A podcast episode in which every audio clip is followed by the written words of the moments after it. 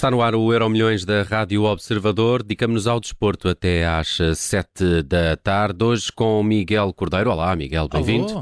Estamos também em vídeo no site do Observador, no Facebook e no YouTube do Observador. E para tema do dia no Euro Milhões, hoje, o que é que aconteceu a Schmeichel? Primeiro, qual deles? É o filho. O filho, o filho. ok. É o filho. Então, o que é, É, que é que lhe pai, ao aconteceu? pai fomos sabendo aquilo É o que ia acontecer, fantasminha, não o Caspar. Mas é o Caspar, precisamente, o, o fantasminha. Bem, o que sabemos é que estamos a falar de um guarda-redes que foi campeão pelo Leicester, nessa famosa equipa do Leicester, fez longa carreira na Premier League, 12 anos, 12 anos ao serviço do, do Leicester, e ele ah, saiu, saiu para jogar no Nice, ele já tem 35 anos, e em agosto teve essa primeira aventura no futebol, no futebol francês, mas isto não está a correr ah, muito bem. O, o Nice é o clube que ele está a representar agora. Tem apenas 8 pontos em 8 jogos, 4 derrotas, 2 empates, 2 vitórias, está no 14 lugar. E ah, agora o, o site francês RMC Sport revela que hum, isto não está a correr nada bem para Schmeichel e para o Nice também. Hum, e há aqui razões que apontam para o comportamento do guarda-redes. Ah, diz o RMC Sport que ele chegou à França com uma forma física pouco aceitável, este é o termo ah, utilizado, ah, depois é referido excesso de gordura corporal, ah, e também que o jogador quebrou várias regras do regulamento interno, como chegar atrasado ou não, aceitar, não aceitar os dias de folga que estavam definidos, e portanto aqui hum, há um mal-estar interno envolver, envolver Schmeichel. A verdade é que ele ao Nice hum, um rótulo, pá, não vou dizer de estrela, mas já como um guarda-redes conceituado, ele que tem esse título de campeão, vencedor da Premier League, como o maior título na carreira, vamos dizer assim. Um, e, e este arranque da temporada pelo Nice não está a correr nada bem.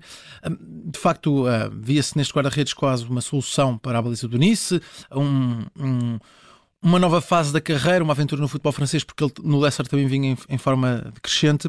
E isto não está a correr nada bem. Um, o pai também teve aventuras uh, pelo estrangeiro, uma delas pelo Sporting, como, como sabemos.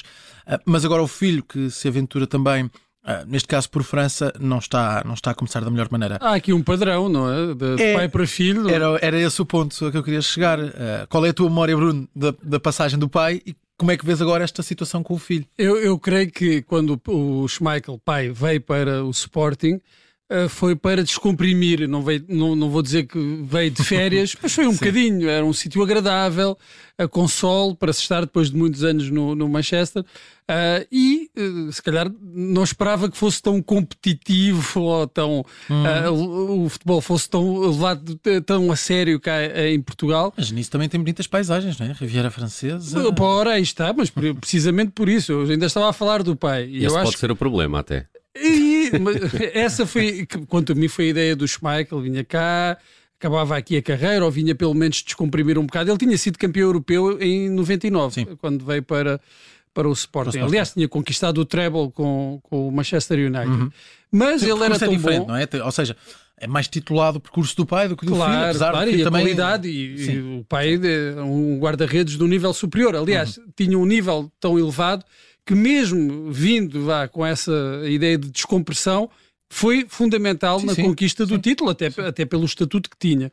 O filho tem uma carreira diferente, tem esse momento alto com, com o Leicester e a conquista do título, mas eu acho que agora foi para o Nice à procura também de bom tempo. Eh, Parece-me assim o, Parece a justificação. Pela forma física, parece Pois, estar a depois, se aproveitar. calhar o bom tempo nós sabemos que convida a descansar mais, a longas cestas e se calhar a comer também melhor e vai daí se calhar não estar em grande forma para assumir a titularidade. Sim, mas foi de facto essa comparação que me fez olhar um, um bocadinho melhor para este caso, ah, porque de facto tem essas semelhanças com o pai, já foi tendo outras semelhanças ah, com o pai, ah, mas agora surge este final de carreira também muito semelhante à procura aqui de mais descanso, mais praia, mais sol, mais conforto, mas a nível de qualidade futebolística não está ao nível do pai. Pelo menos ah, também no que corresponde à tabela classificativa, porque efetivamente ele, quando, o, pai, quando vem para o Sporting, acaba por fazer boas temporadas, ahm, também por ter mais qualidade dizer assim, que o filho. sim, e não vai, não vai ser campeão no Nice, não é? É, Como é, o pai foi claro. campeão no Exatamente, Sport. no Sporting.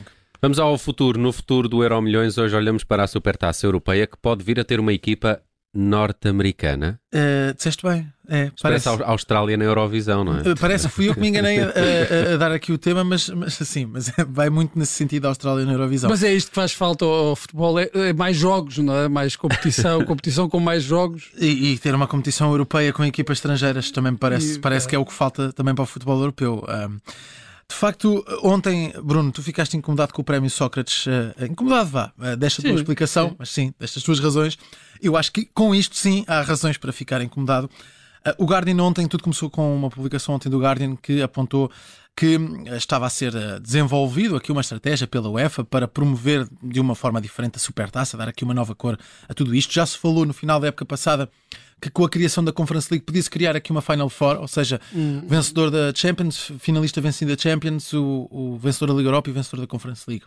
Uh, isto até seria um modelo que a nível comercial e, e poderia ter aqui um, um, outro interesse, mesmo a nível desportivo, mas afinal parece que há conversações também para olhar para isto de outra forma, que é fazer a competição não na Europa, mas a jogar uh, noutro continente, neste caso nos Estados Unidos, e dessa forma passa a ter não uh, uh, quatro equipas europeias, mas entra aqui uma americana, o vencedor da Liga dos Campeões, o vencedor da, Europa, uh, da Liga Europa, o vencedor da Conference League e o vencedor da MLS. E apenas para olharmos para isto, ficaria nesta temporada Real Madrid, Eintracht Frankfurt, Roma e New York City Football Club. Um, imagino, claro, um, um, vencedor da Supertaça Europeia uh, ser uma equipa norte-americana, teria o seu quê de curioso. O que é que tu achas disto, Bruno? Ah, acho que é mais uma maneira de tentar uh, rentabilizar ao máximo, uh, ou, por outro lado, espremer ao máximo esta a galinha dos ovos de ouro, que são as competições europeias, a Liga dos Campeões, tentar fazer algum dinheiro aqui com, com o mercado norte-americano creio que no futuro poderá haver aqui uma solução. Mas integrar uma equipa norte-americana é a solução? É... Não, é a solução para chegar uh, ainda mais, para uh, vá, penetrar no mercado norte-americano. Uh, e também para os, os clubes, para os clubes, os clubes europeus chegarem a esse outro mercado. Já tem outros mercados em que têm explorado a Premier League no, no, mercado asiático é muito forte, a Liga dos Campeões é, é, forte em, to, em, todo o mundo também, e provavelmente haverá aqui uma estratégia uh, da qual esta ideia da supertaça europeia, uh, europeia com uma equipa norte-americana será o primeiro passo de alargar uh, algumas competições ao mercado norte-americano. é dinheiro, é o que manda nisto tudo desportivamente faz algum sentido, não faz, mas há muitas coisas que não fazem sentido desportivamente, como um Mundial no Qatar, e é o que temos. Mas vamos esperar para ver, vamos lá ver qual é que é a decisão disto. O Mundial no Qatar sabemos que vamos ter pois, pois. uma supertaça europeia com uma equipa norte-americana a discutir o título, vamos ver se acontece. Na memória de hoje.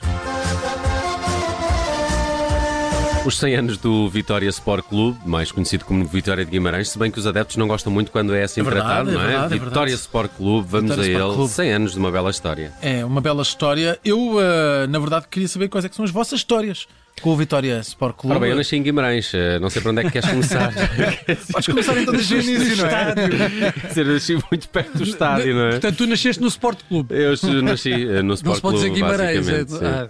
Uh, não, mas eu acho que é um clube que vive essencialmente pela, pela, uh, pelo lado aguerrido dos seus adeptos. A proximidade entre cidade, adeptos e, e clube acho que não tem grande paralelo no, no resto do, do, do campeonato português, sim. no resto do futebol português. Mas... Sim. Sim, Bruno, tu discordar. Uh, Epá, eu, eu, falávamos há pouco daquelas aqui, gerações, não é? É, das gerações da década de 80, quando, foi a década em que eu cresci a ver, a, ver o futebol, a ligar ao futebol, a, a fazer as coleções uh, dos cromos uh, do, do, Campeonato Nacional e naquela altura o, o Guimarães. Eu, eu, creio que se pode dizer que era o, era o quarto grande, uhum. ou pelo uhum. menos era, era o clube, de, fora os grandes, que uh, se notava ali, mais. talvez, também o Belenenses na, na, naquela altura, depois o Boa Vista naquela transição do, da década de 80 para 90, mas há muitos nomes que nessa altura se tornaram quase míticos para miúdos como eu que cresceram a ver futebol na, nessa altura.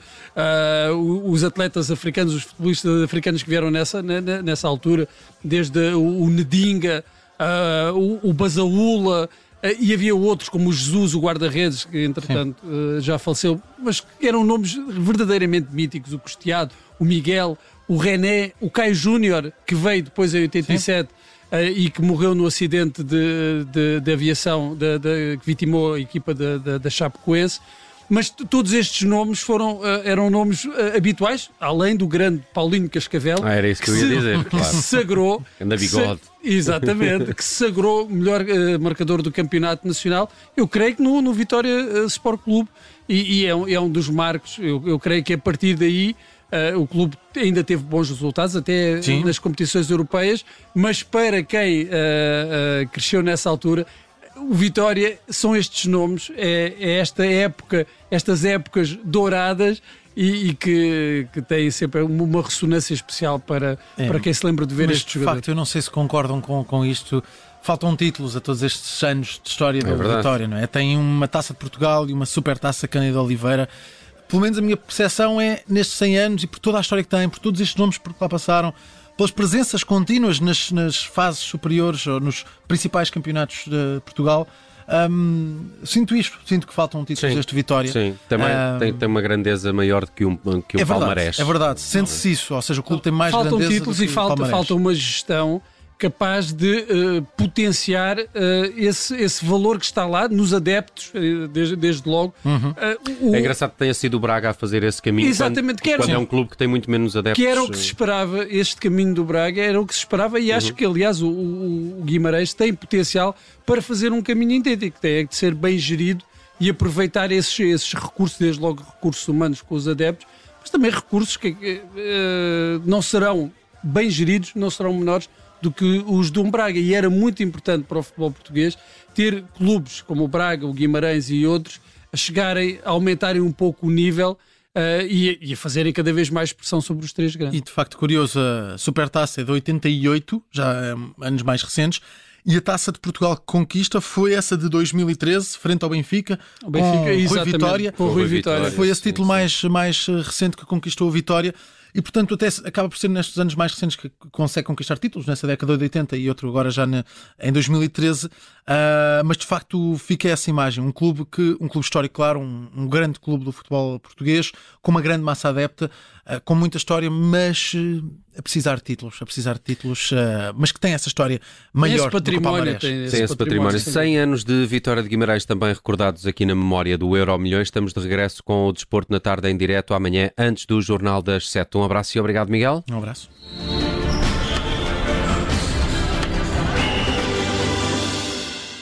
Rádio